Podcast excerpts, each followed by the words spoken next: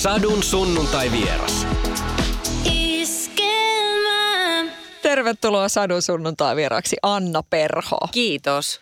Hei, miten sulla on kesä mennyt? Vähän yytsin, että on ollut kesähäitä, oot ollut vähän festareil. Niin tota, mikä, mikä fiilis tässä kohtaa kesästä 2019? Ö, tosi hyvä fiilis, että tämä on ollut tämmöinen sekalaisen tekemisen kesä. Mä oon hirveä festarifani ja mä etukäteen vähän murjotin, kun tähän kesään ei mahtunut kuin kahdet festarit, eli Provinssi ja Flow, koska oli tätä mm, sukulaiset taas taas pilas kaiken. No ei vaan. Oli ihanat mun serkun häät, jotka vei tuosta yhdet festarit pois ja jne.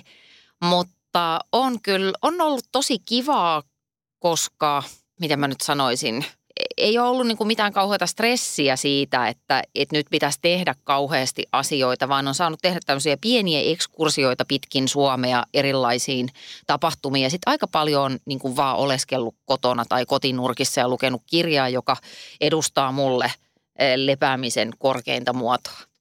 Millaiset on Anna hyvät häät? Nyt ihan oikeasti. Mm. Sä oot nyt ollut vastavierana. Millaiset, millaisissa häissä sinä viihdyt?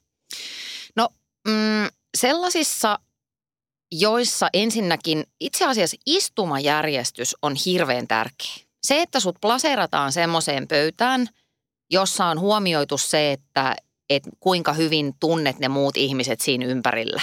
Et häät ei ole se paikka, jossa tutustutaan uusiin ihmisiin, vaan sinne mennään, ensin tsekataan, katsotaan ne hääpuvut ja ne koristeet ja sitten ruvetaan rupattelemaan omien ystävien kanssa – niin siitä se tunnelma lähtee. Ja sitten ihan nämä perus niin kuin hyvää ruokaa, ää, maltillisesti ohjelmaa. Et ei kukaan jaksa sitä napakymppiä niin kuin tunnista toiseen. Ää, ja sitten juomaa vähän vähemmän maltillisesti. Ootko ikinä joutunut mihinkään hääleikkiin mukaan? Kyllä varmasti vuosien varrella, mutta ne on ollut niin tuskallisia hetkiä, että mä oon ö, ilmeisesti unohtanut kaiken.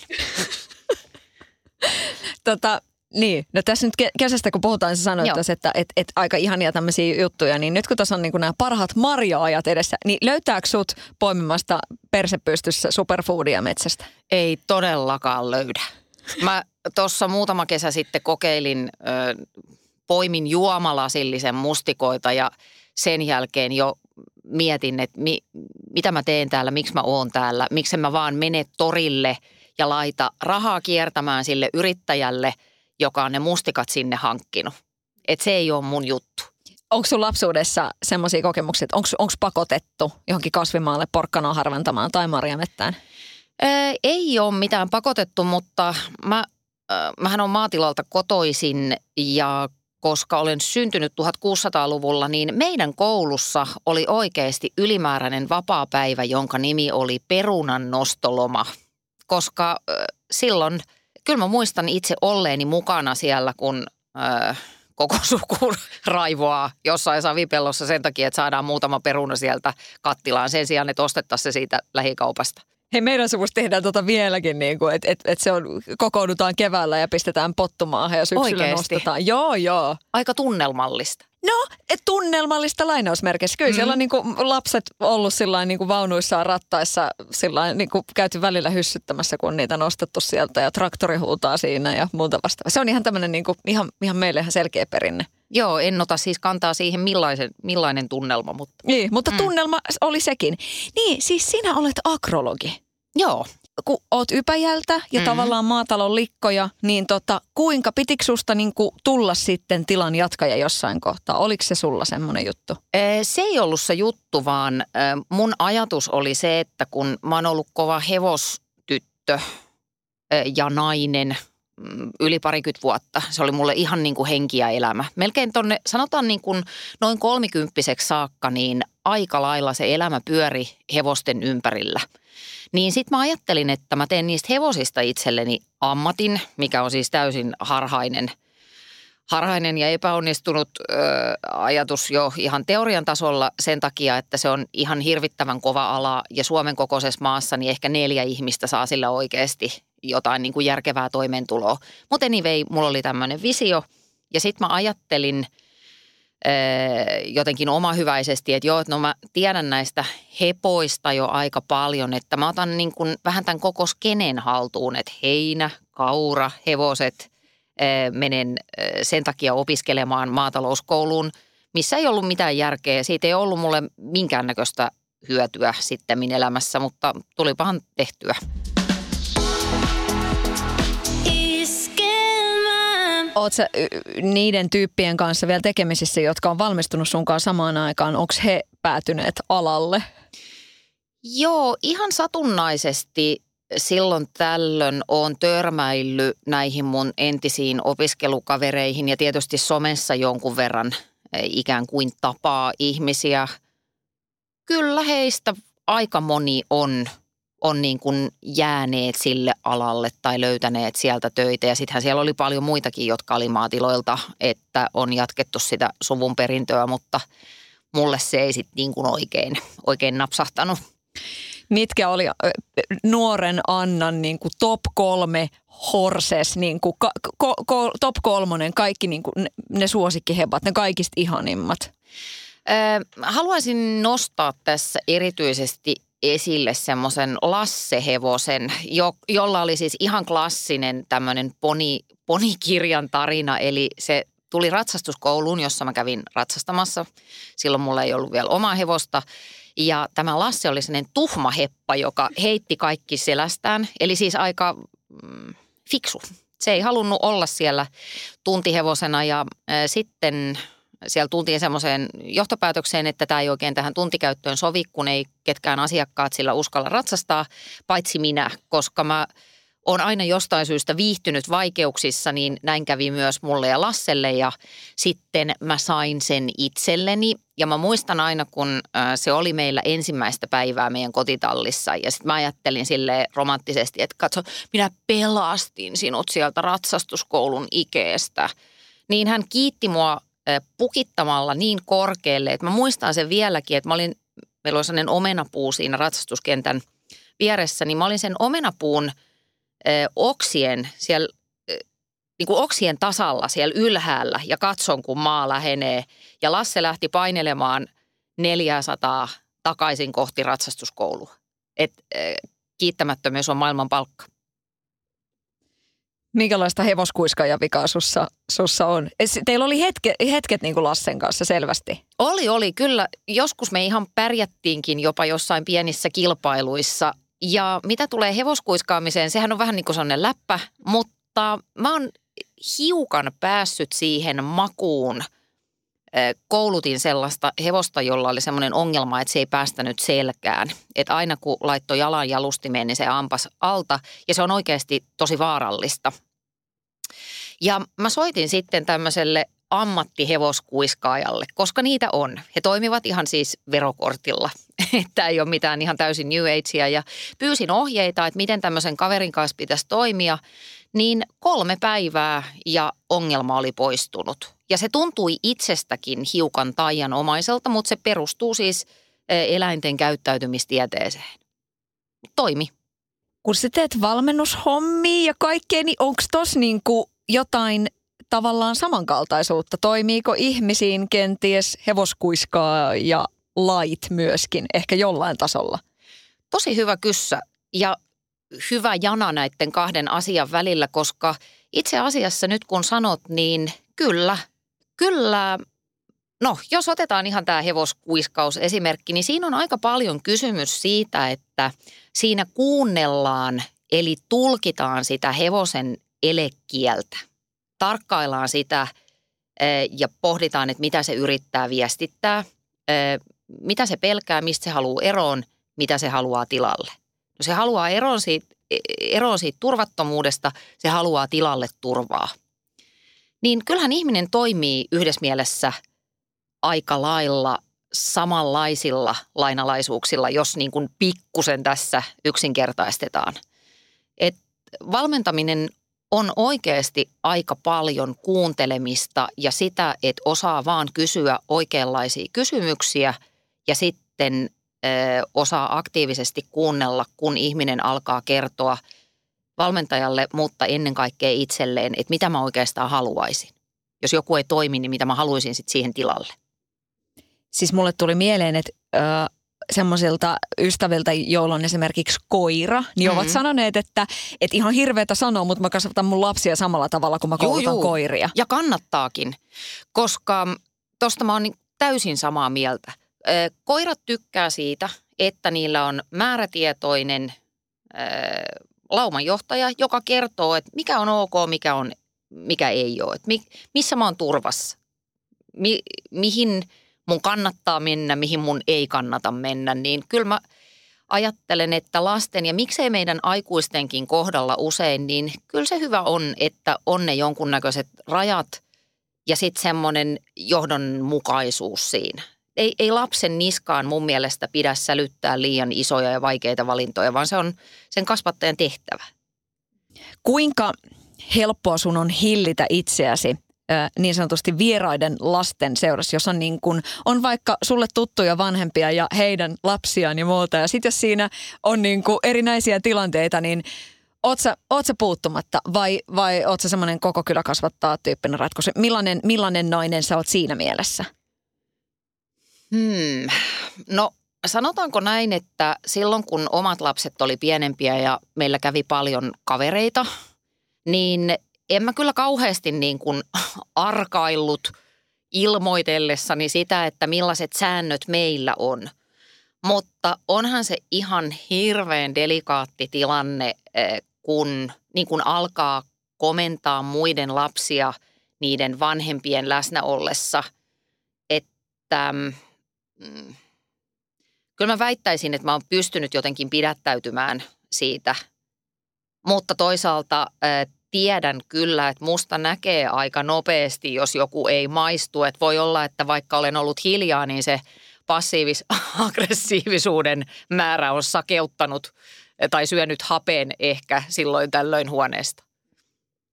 Ja tavallaan itse ehkä uskon siihen, että varsinkin jos ollaan vähänkään tuttujen ihmisten kanssa, niin kyllä se on ihan selkeää, että, tota, että on samat säännöt. Ja sitähän ehkä hakeutuukin sellaisten perheiden yes. kanssa. Meillä on samat arvot tässä kasvatuksessa, että se on sellainen suht simppeliä olla, ettei tule semmoista tosi överiä muutosta. Joo, siihen mäkin uskon, että varmaan useimmiten ihminen valkkaa itselleen ikään kuin valkkaa sellaiset kaverit tai ajautuu semmoisiin kaveripiireihin, jossa ne jaetut arvot on aika samansuuntaisia. Että jos mä ajattelen vaikka mun ähm, veljen lapsia, me ollaan niin kuin mun toisen veljen perheen kanssa paljon tekemisissä, ja siis myös toisen, mutta heillä ei ole lapsia, niin toi, ei mua siinä niin kuin jotenkin ujostuta – puuttua, että jos vaikka tilanne riistäytyy käsistä, niin vähän hillitä ja muuta, koska mä luotan siihen, että tämä on, meidän näkemykset on jotenkin aika yhteneväiset siitä, että, että miten ollaan.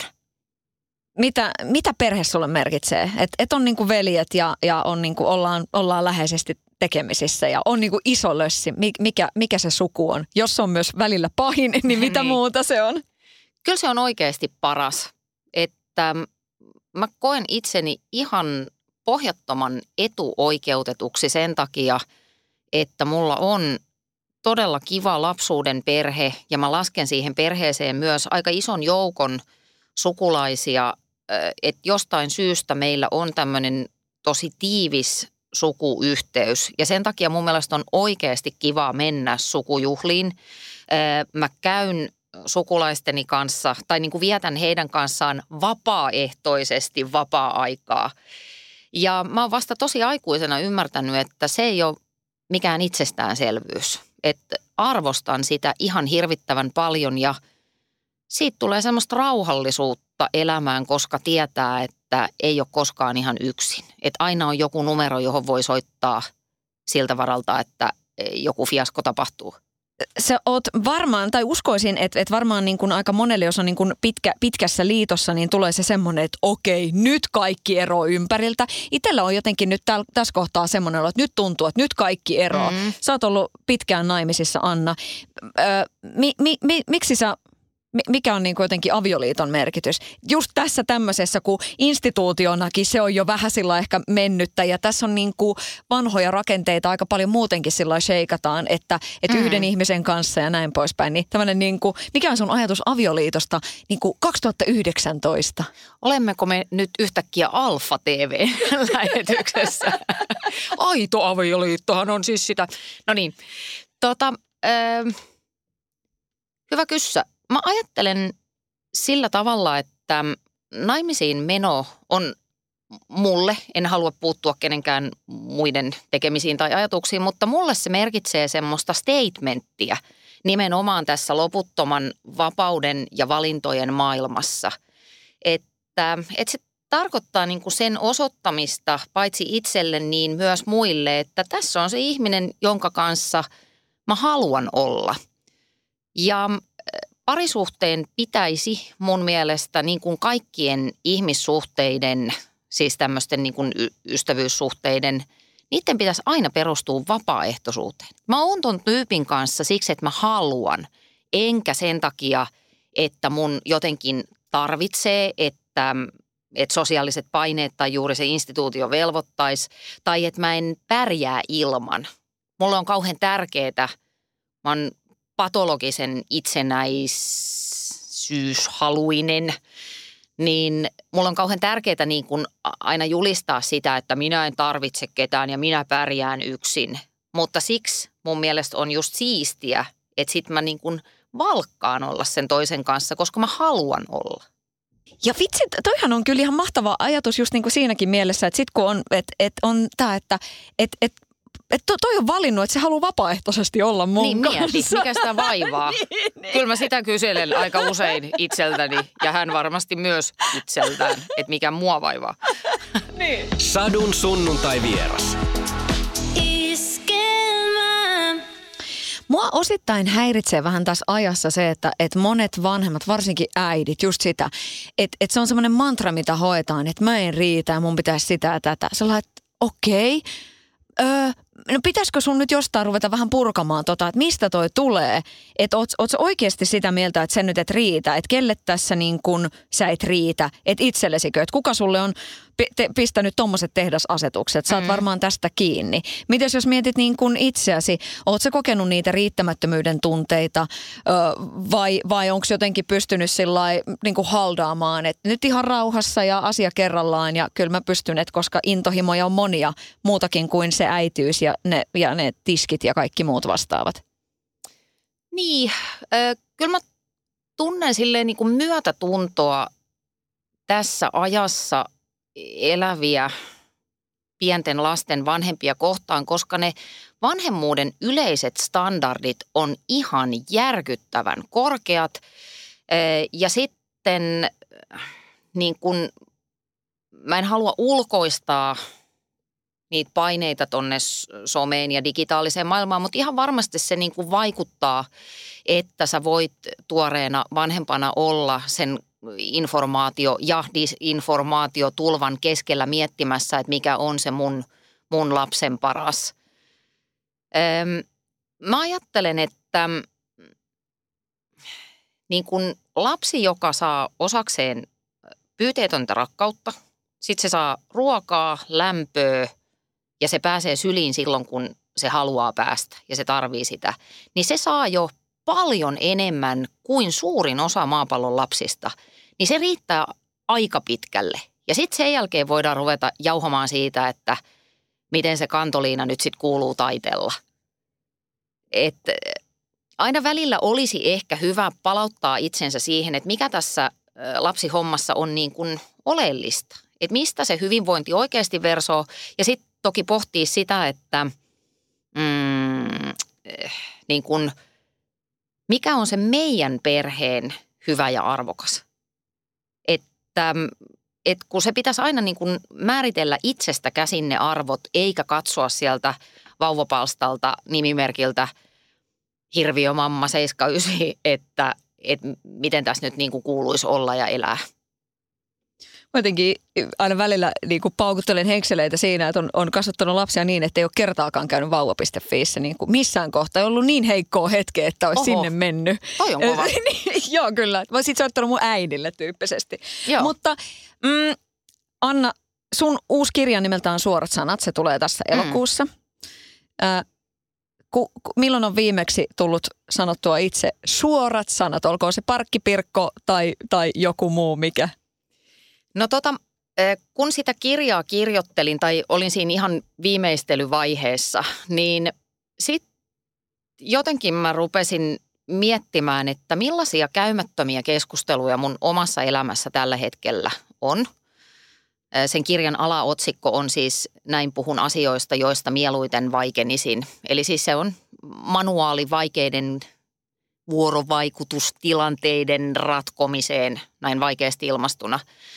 Ja äh, sitten mä kirjoitin ne ihan siis to-do-listaan ja siinä oli kuusi erilaista enemmän tai vähemmän kiusallista keskustelua, jotka piti vaan käydä. Ja mä siinä muutaman päivän orientoiduin, mikä oli mulle kyllä ihan hyvä muistutus siitä, että et joo, paperilla yksinkertaista, mutta tehdessä ei niinkään. Sitten mä otin yhden iltapäivän äh, ja ajattelin, että nyt mä hoidan nämä asiat pois päiväjärjestyksestä – ja kuten aina, niin se oli paljon helpompaa, mitä mä olin kuvitellut, koska meidän mieli toimii sillä tavalla, että me ollaan mestareita maalaamaan niitä vaikeuksia sinne tulevaisuuteen. Se on niin kuin mielen tapa, se on ikään kuin sellainen rokote, että meidän mieli treenauttaa meitä siihen, että sitten kun tulee tosi tilanne, niin me ollaan oikeasti varautuneita. Se ei ollut niin vaikeaa, mitä mä luulin, mutta oli siinä kiusalliset hetkensä, mutta vitsi miten hyvä fiilis mulla oli sen jälkeen. Ja se on se pointti. Niin kauan kun niistä hankalista asioista vaietaan, niin ne kasvaa paitsi meidän mielessä, niin ehkä myöskin ihmisten välissä. Ja kun miettii tätä maata, okei parempaan suuntaan ollaan ehkä menossa, mutta äh, kun mietimme sukupolvia taaksepäin, mm-hmm on ne ikuiset perintöriidat, ne, että toi sai niin paljon mettää, toi sai ne hopealusikat silloin ja silloin ja näin poispäin, niin tota, mm, onko tässä nyt, miksi nyt oli aika tehdä tämmöinen kirja? Niin. Ehkä se lähti, tai tämä lähti multa sellaisesta henkilökohtaisesta havainnosta, että kun mä oon tosi pitkän aikaa, 25 vuotta ollut media-alan media-alalla. Ja mä oon koko tämän ajan lähestulkoon työskennellyt yrittäjänä. Mm, ja sitten tällä alallahan on niin, että, että sitten tässä on ikään kuin semmoisessa alihankkijan roolissa. Eli mä oon kiertänyt tosi monenlaisissa työyhteisöissä. Ja sitten myöhemmin tietenkin tässä valmentajan hommassa niin ihan samalla tavalla niin mä oon päässyt näkemään todella monenlaisia ja monilla tavoilla johdettuja työpaikkoja – ja siitä jotenkin mulla lähti sitten kehkeytymään se ajatus, että, että jokaisessa yhteisössä on olemassa asioita, jotka kaikki tietää, että ne on olemassa, mutta kukaan ei puhu niistä, koska se on liian vaikeaa ja hui, en mä uskalla ja ei nyt viitsitä pilata tätä tunnelmaa. Niin mua rupesi vaan ihan hirveästi kiinnostamaan, että mistä se johtuu, miksi me käyttäydytään sillä tavalla – ja sitten tietenkin kiinnostuin siitä, että, että mitä sille asialle voisi sitten tehdä. Totta kai on helppo sanoa, että no suu auki vaan ja nostat sen kissan pöydälle, mutta kun silloin ihan ratkaiseva merkitys, että mitkä on ne 5-10 ensimmäistä sekuntia, kun sä alat hivuttaa sitä kissaa siihen pöydälle.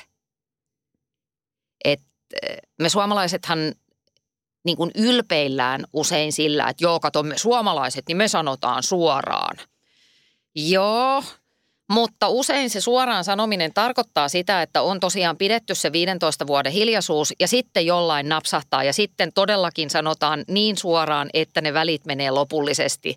Niin aloin myöskin vähän pohtia sitä, että voisiko tässä olla jonkunnäköisiä välimuotoja.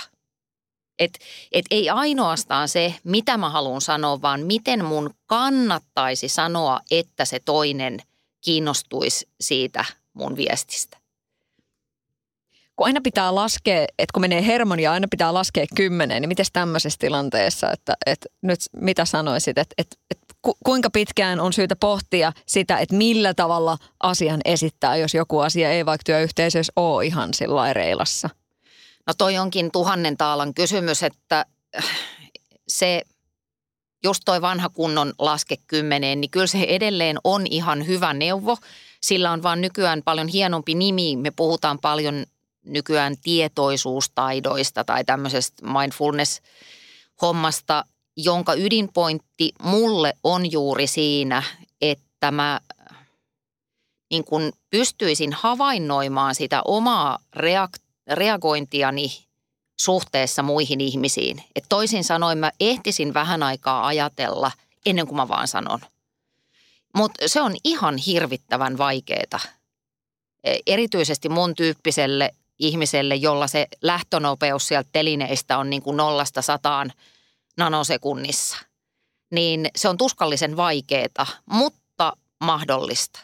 Ja kyllä mä sanoisin, että jos työpaikalla esimerkiksi on jokin tämmöinen asia, joka vaivaa, niin kyllä mä kehottaisin sitä miettiä ihan siis huolellisesti, että miten mä otan tämän asian esille ja se lopputulos jatkuvasti mielessä. Että ei ainoastaan se, että mä saan sanoa, että saatana kun tämä ei toimi, vaan eikö niin, että sä haluat siihen jotain tilalle. Niin miten mä voisin saada sen, mitä sen mun kiukun ja turhautumisen alla on. Niin se kannattaa niin kuin ensin miettiä, se tavoite. Niin sitten ne yleensä ne hyvät puhettavat alkaakin yhtäkkiä näyttäytyy. Eikö tuossa hevoskuiskaajien jutussa ollut vähän tätä samaa nyt tosiaan? Se on itse asiassa täysin samaa. Eli mä vaihdankin, mä otan seitsemän, seitsemännen kymmenennen ammattinimikkeen ja mä oon ihmiskuiskaaja. Töitä muuten ois. Joo, kyllä. Ne, kyllä tämä vähän niin kuin hautausurakoitsijan työltä kyllä vaikuttaa kieltämättä. Mm. Anna, millainen on sun mielestä hyvä johtaja? Öm, luotettava, oikeudenmukainen ja pätevä. Sellainen klassikko kysymys on aina se, että, että oletko mieluummin pidetty vai pätevä, niin kyllä mä mieluummin otan pätevän johtajan kuin semmoisen, joka on kaikkien kaveri, mutta sille ei oikein ole, olisi sitä visioa, että mihin päin ollaan menossa. Ja ky- kuunteleva, kyllä sen, kyllä sen täytyy olla itse hyvä kuuntelija, koska – sieltä se sitten yleensä kuitenkin se malli lähtee siihen, että mi, miten siellä työpaikalla yleisesti ottaen toimitaan. Ja se kuunteleminen on niin valtavan tärkeä osa sitä vuorovaikutusta, että sitä on syytä tuoda esille joka käänteessä. Ja miksi se vuorovaikutus on tärkeää, niin se on se, mikä sen yrityksen niin sanottu kulttuuri on. Tämä yrityskulttuuri on kauhean muodikas sana, mutta se yrityskulttuuri on sitä, miten ihmiset siellä keskenään kommunikoivat. Miten sä oot kokenut, että – että, että jos on niin kuin hyvännäköinen muija, mm. niin kuin sinä, ja sitten meet tilanteisiin, niin mitä se, se ulkonäkö tuo? Et nyt jos otetaan pois tästä nämä tämmöiset niin tämän ajan tämä someasia ja muuta, mutta et se, että on niin kuin kaunis nainen, äh, hakee duunia, on, on työporukassa, jotenkin tämmöinen niin tämä, tämä iso kuva siitä, että onko sillä ulkonäöllä, mitä sillä on merkitystä? Mikä sun kokemus siitä on tai ajatus? Mm, on sillä merkitystä.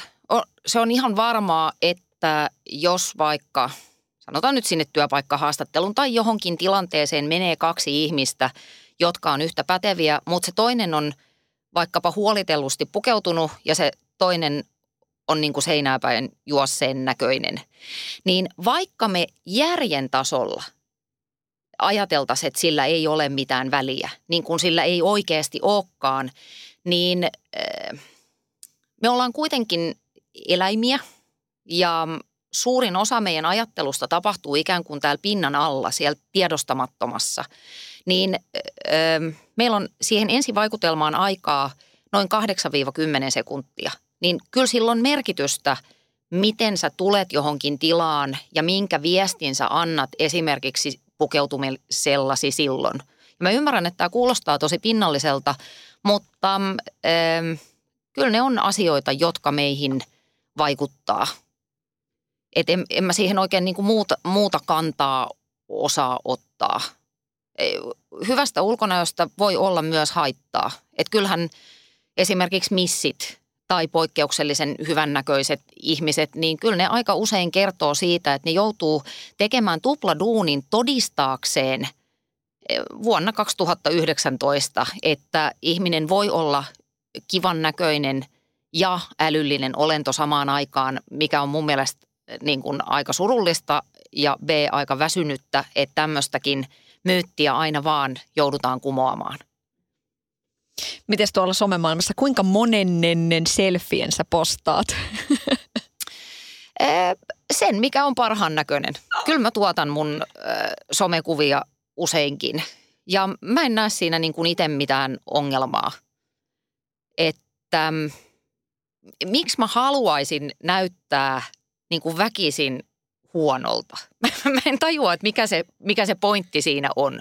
Okei, teen välillä jotain videoita ja muita täysin räjähtäneen näköisenä, mutta se ei ole niin kuin sillä tavalla tarkoitushakuista. Mua hämmentää jotenkin se vaatimus siitä, että siellä somessa pitäisi jo koko ajan olla niin kuin kurjaa ja koko ajan pitäisi näyttää ihan petolinnun perseeltä, koska jollekin voi tulla paha mieli siitä, kun sillä on huono päivä, että laitetaan vaan tämmöisiä kivoja kuvia ja juttuja sinne.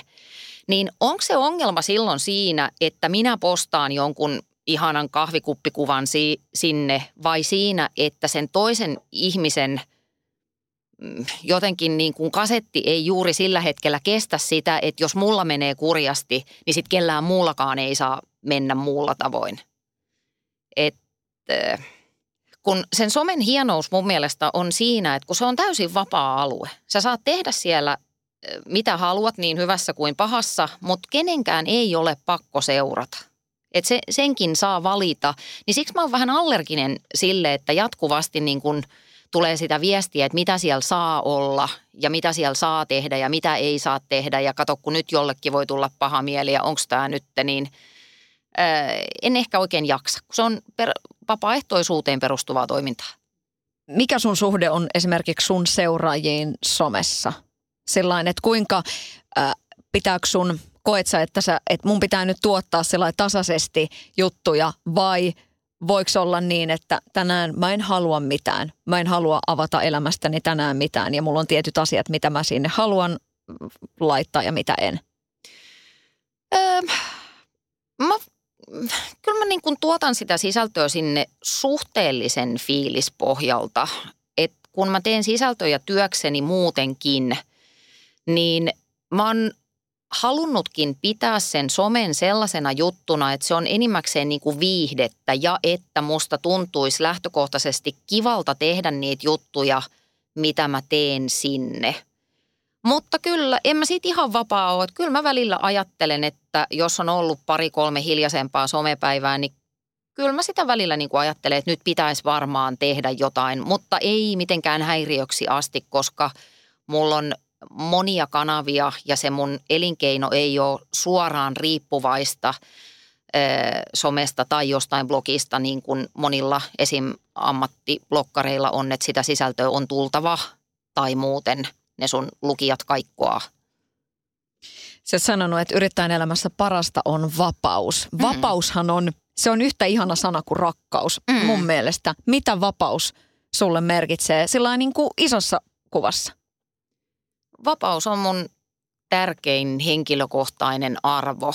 Että kyllä se merkitsee sitä riippumattomuutta ja semmoista itsenäisyyttä, joka toki on sillä tavalla illuusio, että kaikki asiathan tässä maailmassa kuitenkin loppujen lopuksi tapahtuu muiden ihmisten kanssa ja osittain heidän kauttaan, mutta se, se merkkaa sitä valinnanvapautta, jonka mukana tulee myöskin se vastuu. Että mä oon aikuinen vapaassa maassa, mä periaatteessa saan tehdä mitä mä haluan, mutta äh, toki sitten mun pitää myöskin voida elää niiden mun valintojen kanssa.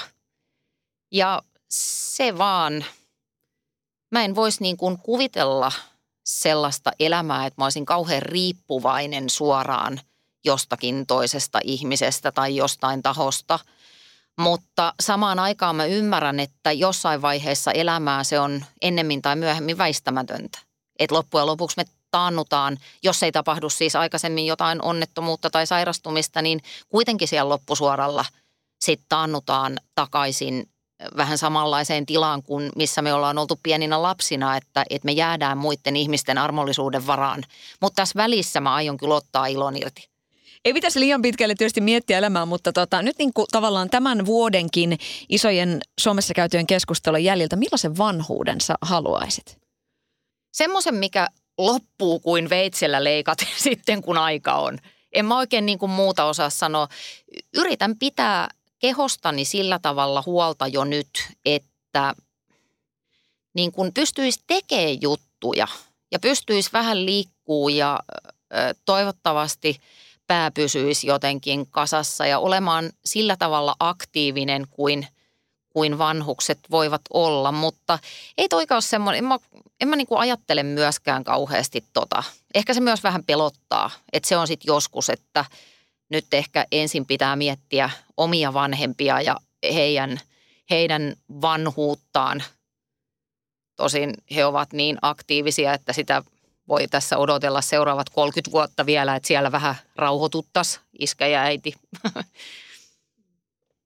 Hei, mä mietin mun mielestä sussa jotenkin niinku hauskaa se, että sä oot niinku Anna Loviisa. Mulle tulee heti mieleen oikein niskavuori-meininki niin kuin tosta Loviisa-nimestä. Niin tota, kun ajattelet itseäsi semmoisena niin nuorena mimminä, mikä sulla oli se visio? Että siellä oli ne hepat ja näin, mutta tota, sitten on kuitenkin nyt yhtäkkiä on niin kuin pari vuosikymmentä reilu tätä mediamaailmaa, tätä niin kuin mylläkkää, niin oliko se sulla silloin jo jossain mielessä, että ehkä ne hepat ei olekaan se ihan koko maailma?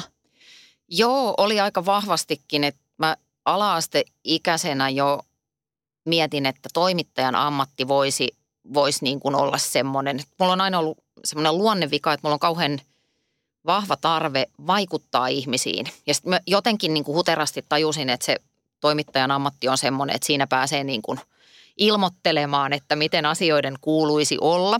Mutta sittenhän mulle kävi sillä tavalla, että mä lukion jälkeen niin mä luulin, ettei tälle alalle voi päästä muuta väylää pitkin kuin opiskelemalla Tampereen yliopiston viestinnän laitoksella ja luin pääsykokeisiin, mutta tiesin jo kun ne kirjat tuli, että mä en tule ikinä pääsee sinne sisälle, koska se oli niin teoreettista ja niin kaukana siitä, mitä mä ajattelin, että tämä homma on ja on ollutkin. Että mun motivaatio romahti ja sitten mä tein semmoisen hölmön päätöksen, että mä en ottanut asioista tarpeeksi selvää, vaan sitten mä ajattelin, että jaahan no niin, no ei sitten tämä toimittajahomma, että minä niitä hevoshommia sitten.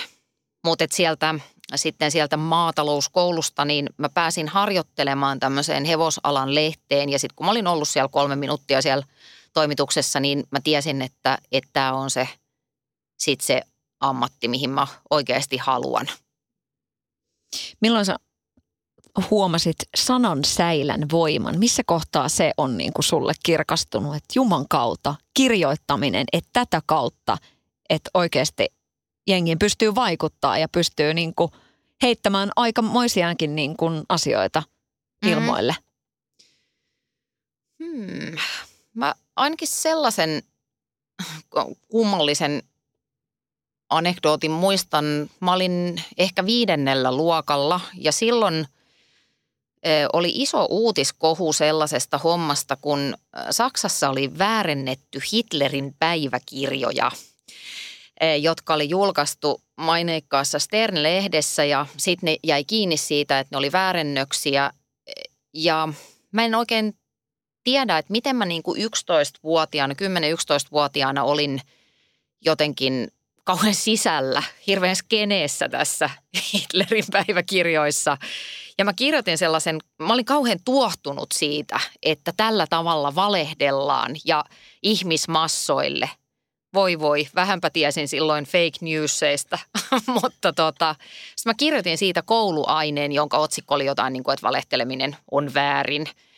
Ja mä sain siitä vissiin kympin ja silloin, ja sitten Ope laittoi jonkun kukkamerkin siihen. Silloin mä jotenkin tajusin sen, että hei, että tämmöisiä niin kuin isoja ja kovia aikuisten juttuja voi käsitellä kirjoittamalla. Niin mä luulen, että se oli kyllä oikeasti yksi vähän sellainen niin kuin herätys siihen, että vau, että – että sanalla on mahtia.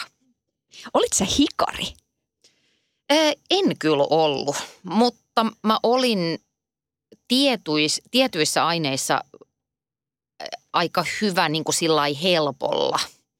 Mä olin hyvä kielissä ja hyvä äikässä, mutta sitten ne, ne aineet, jossa mä en ollut lähtökohtaisesti hyvä, eli toisin sanoen, jossa olisi pitänyt nähdä vähän vaivaa, niin mä olin kyllä vaan tosi laiska. Että tota, joo. Mutta siis mä luovin sillä kielihommalla ja sitten semmoisella niin kuin tuntiaktiivisuudella varmaan aika paljon, koska halusin silloin olla siellä koko ajan äänessä siellä luokassa, niin viittasin kyllä paljon. Ärsyttikö se? Muistatko, että olisi tullut sille, että toi haluaa koko ajan olla äänessä? Että... No ihan varmasti ärsytti. Voit olla varma siitä, että ihan hirveästi mulle ei ole niitä luokkakokouskutsuja tullut. Ja ymmärrän sen hyvin. Tämä ei ole moite, vaan siis mä ymmärrän sen todella hyvin. Ja mm, joo, kyllä se on varmaan niin kuin – ottanut päähän ihan kaikkia.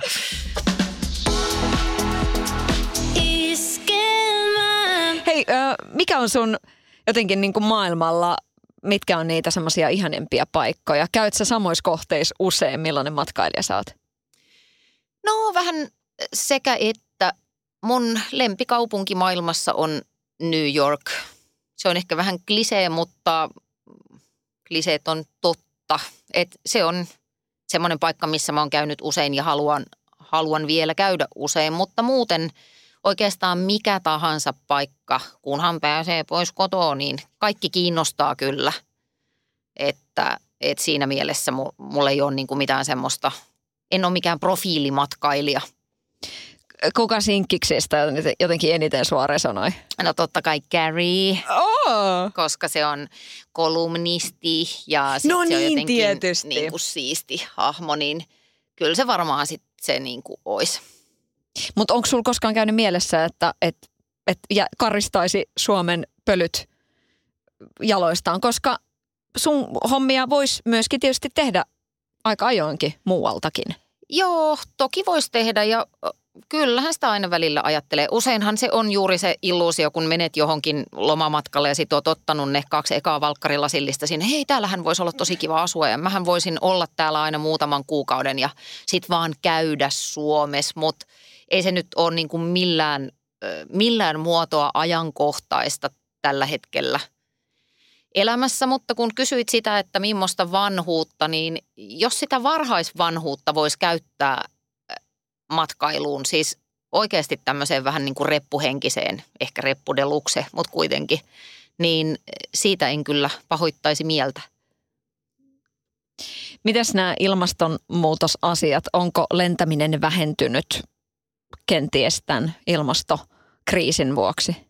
No ei kyllä suoraan sanottuna ole, että joo, e, en pääse sillä kyllä keuliin. Mites joku Greta Thunberg, joka 16V ja saanut aikaan aikamoisen liikkeen. Tässä hän sai vastikään tunnustustakin, niin, niin tota, olisiko nuori 16-vuotias Anna voinut? Oliko sulla silloin jotain tämmöistä yhteiskunnallista ajatusta? Ee, joo, mä tota, olin, olin ja olen itse asiassa Animalian jäsen, että eläinten oikeudet, joka on varmaan aika tyypillinen tämmöinen niin lasten ensimmäisiä heräämisiä – yhteiskunnallisiin epäkohtiin, mutta mietin, kun oli tämä ilmasto mielenosoitus, niin kyllä mä silloin ajattelin, että jos mä olisin ollut silloin 15-16, niin mä olisin niin ollut siellä niin kuin oman elämäni Greettana ja ottamassa kantaa, että, että joo, ky, kyllä mussa asuu pieni aktivisti. Ja kyllä, kun sitä kävi katsomassa ja ne huudat sieltä kaikuja, rytmit ja taputukset, niin kyllä itku tuli. Joo, ihan, ihan sama, että, että vieläkin siis nousee tässäkin ihan käsikarvat pystyyn. Että se oli liikuttavaa ja hienoa, että nuorilla on oikeus idealismiin ja sitä pitää tukea, koska sitten ne kyynistyy myöhemmin ja sitten niistä tulee tämmöisiä kuin itsekin. Siis noissa niin kuin musan, musan tekijöiden puolella monestikin tulee tämä, että et, no silloin nuorempana ne on tehnyt ne isoimmat hittinsä. Mm. Et sitten sit kun ei ollut itse kritiikkiä, ei tullut siitä murskakritiikkiä yleisöltä ja muuta, ei ollut vielä niin kuin, että oli vähän korvantaustat sopivan märät. Mitäs noista teikäläisen hommissa? Niin? No mä kyllä toivon, että ne suurimmat hitit on vielä edessäpäin, että... Öö, en ole koskaan ajatellut näin päin, mutta onhan se niin, että kun se oma ajattelu kehittyy, tai ainakin mä toivon niin, ja mulla on sellainen illuusio siitä omasta ajattelusta, että se, se tosiaan vähän niin kuin johonkin suuntaan tässä jatkuvasti kehittyy ja oppii uusia asioita. Semmoinen näkemyksellisyys ehkä lisääntyy sitä mukaan, kun vanhenee, jos jaksaa ottaa asioista selvää ja olla kiinnostunut, niin kyllä mä siinä mielessä ihan oikeasti toivon, että se megahitti tuolla vielä odottelee, odottelee tuloaan – Hei, miten jännittävää se on odottaa sitä kirjan julkaisua? Tässä nyt jo niin kuin, tavallaan muusikoista oli puhetta, että, että tulee se, että kun perjantai 000 tulee, niin biisi julkaistaan Spotifyssa ja sitten tehdään Instaliveä ja väijytään sitä. Niin mites, mites meinaat, miten nämä tämmöiset kirjan julkaisut, niin valvotko sä jotenkin ja teet Instaliveä ja siellä seuraajille jotain tunnelmia kerrot? Öö, no ei siinä kyllä sellaista tuu, että kun ne suurimmat tunteet ainakin mulla liittyy siihen itse kirjoitusprosessiin, että silloin tulee ylä- ja alamäkiä. Että jos vähän aikaa tuntuu, että nyt kulkee ja nyt mulla on jotain sanottavaa, niin kyllä esimerkiksi tämän kirjan kohdalla 80 prosenttia oli semmoista niin kuin itse inhoa, riittämättömyyden tunteita, sen kyseenalaistamista, että että voiko tämä niin kuin kiinnostaa ketään. Kaikki kiinnostavat asiat on jo sanottu. Tämä on ihan liian yksinkertaista. Ja sitten aina se ajatus päättyy siihen, että okei, no mä voin aina mennä takaisin tallitöihin, jos ei tämä lähde. Että no sittenhän siinä menee aika pitkän aikaa siitä, kun se käsikirjoitus luovutetaan siihen, että se kirja tosiaan on kaupassa ja sitten ihmisten pitää löytää se ja sitten niiden pitää alka, niin kuin lukea se ennen kuin sitä palautetta – alkaa tulla, niin en mä tiedä. Ne on ikävä kyllä niin kuin latteempia ne fiilikset, mitä mä itse odottaisin. Se on vähän harmikin. Siihen on nähnyt kuitenkin vaivaa ja uurastanut kuukausitolkulla ollut yksin fleese aamutakissa, puhunut ainoastaan koiran kanssa, mutta et jotenkin se prosessi, kun että ne tunteet liittyy siihen itse prosessiin ja sitten on vähän semmoinen, että onni, tuli vähän tehtyä. Ei, mä mietin sitä, kun äh, nyt just tämä, että et, et kirjoittaa kirjaa ja muuta ja sitten ollaan omissa oloissaan. Mutta sitten kuten sanottua, niin sä oot paljon myöskin ihmisten edessä esiintymässä ja muuta. Mikä se on se, onko sulla joku rooli sitten kuitenkin, jonka sä otat itsellesi, kun sä meet ö, puhujaksi, valmentajaksi tilanteisiin. Ville Haapasalo sanoi, että hän kun laittaa pipon päähän, niin, niin hän on se julkisville. Ja me oltiin saunassa, mä en nyt muista, oliko hänellä pipoa päässä vai ei silloin, niin mä olin vähän sellainen, että ö, kukas munkaan nyt tässä on? Ja hän sanoi, että se on ihan täy, niin kuin täysin tämmöinen niin kuin rakennettu Rooli. hahmo. Niin. niin. Mulle tuli siitä vähän hämmentynyt olo itselleni. Mm. Hän on tietysti näyttelijä, että, että voisin kuvitella, että, että näyttelijälle on jotenkin niin kuin luontevampaa kuin meille tavan tallaajille siirtyy vähän niin kuin ikään kuin hahmosta, hahmosta toiseen. Mutta kyllä mä väittäisin itse, että äh, mun se esiintyjä minä ja se, joka mä niin sanotusti oikeasti olen. Ihmisellähän on monia identiteettejä, että me ei olla missään tapauksessa vain yhtä, vaan me ollaan niin kuin aina monta. Niin ne on aika lähellä toisiaan, mutta totta kai silloin, jos sä seisot lavalla live-tilanteessa ihmisten edessä tai niin kuin tiedät, kun sä oot radiossa, niin kuin puhut radioon, niin ethän sä puhu samalla tavalla, kun sä oot vaikka sun lasten kanssa ruokapöydässä. Et tuskinpa sä oot siellä, että hei, minä olen Satu-äiti täällä – ja nyt sitten otetaan tästä kivaa aamupalaa ja kello on 7.08. Että et ne ilmaisun tavat on vähän erilaisia.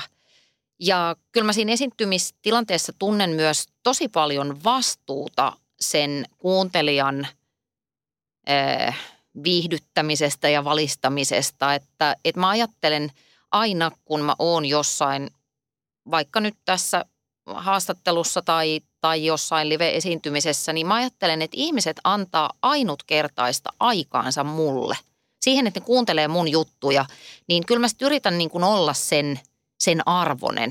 Tai että mä en tuhlaisi niiden aikaa johonkin tyhjänpäiväiseen. Niin se on ehkä se suurin ero. Että jos on kavereiden kanssa tai perheen kanssa, niin toki siinä voidaan niin kuin helposti jaaritella niitä näitä, mutta että se, sen ehkä karsimiseen vähän pyrin silloin, kun on niin sanotusti vieraita ihmisiä paikalla. Sanoit tuossa, että tästä megahittiä tässä nyt niin kuin, ö, odotellaan ja toivotaan, niin mitä se voisi olla ja miten iso, että et onko se kirjasukseen, onko se oma talk show telkkarissa, mitä se voisi olla? Sä oot tehnyt tosi paljon hommia telkkarissakin ja, ja näin poispäin, niin tota, mitkä sun haaveet on? Kyllä mä luulen, että ne, tai en luule, vaan siis tiedän, että ne sijoittuu jotenkin tämän, tämän valmennuksen piiriin. Ja kyllä semmoinen iso, aika universaali teema on henkilökohtainen muutos. Se, että jokainen ihminen pyrkii kohti jotain parempaa. Ja se, että, että miten mä voisin auttaa ihmisiä kulkemaan kohti sitä, minkä itse kukin kokee tärkeäksi ja arvokkaaksi, niin jotain siltä alueelta. Ja nykyisin tietysti, kun toi digitaalinen maailma tarjoaa vaikka minkälaisia mahdollisuuksia ja alustoja ja vaikuttamisen keinoja, niin mä, mä luulen, että jotenkin niin kuin kaksi, nämä kaksi teemaa yhdistämällä, niin jotain suurta tulee tapahtumaan, mutta tota, tämä on harhaista. Ei, ei mulla ole vielä mitään niin kuin, äh, valmista ajatusta.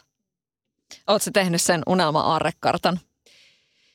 En ihan sitä klassista aarrekarttaa, mutta kyllä mä teen pari-kolme kertaa vuodessa semmoisen, niin kuin piirtelen itse vähän sellaista, no ehkä se on eräänlainen kartta, jossa mä käyn läpi sitä, että mitkäs olikaan mun arvot, miten mä haluan, että ne näkyy tässä mun arjessa, mitä kohti mä haluan kulkea, että millaisia konkreettisia tavoitteita mulla on.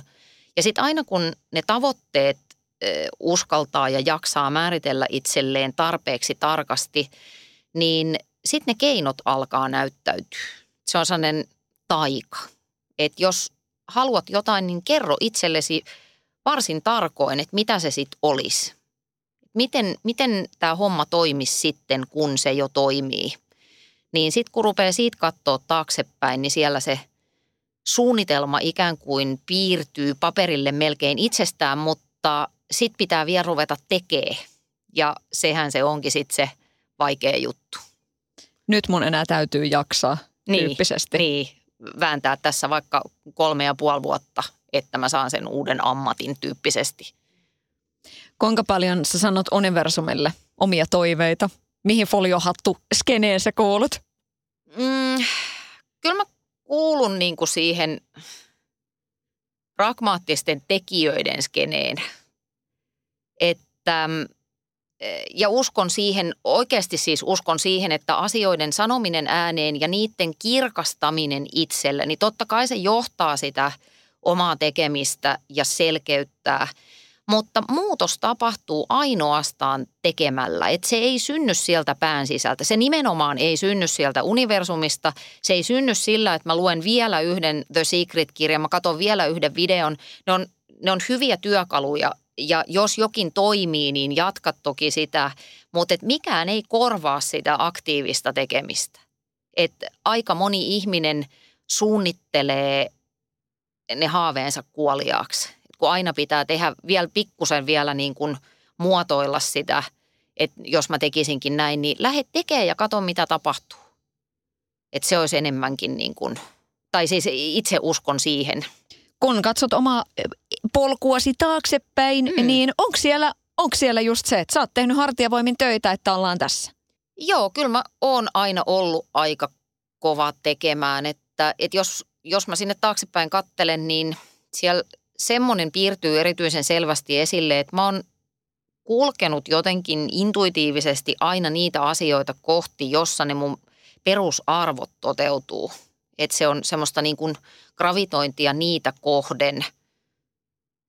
Öö, ja silloin yleensä niin kuin vaikeatkin jutut tuntuu mielekkäiltä, koska mä tiedän koko ajan, että ne on sidoksissa johonkin sellaiseen, mitä mä itse pidän tärkeänä. Tai että ei ole ainoastaan juttuja, jotka näyttää hyvältä ulospäin. Mua ei ole esimerkiksi koskaan kauheasti kiinnostanut se hierarkkinen eteneminen, että nyt mä oon tämä, sit musta tulee niin kuin vaikka tämä esimies ja sit musta tulisi toi ja sit musta tulisi toi, vaan mä oon enemmänkin mennyt tällainen niin kuin maata pitkin eteenpäin, että nyt mua kiinnostaa toi ja sit toi ja sit toi.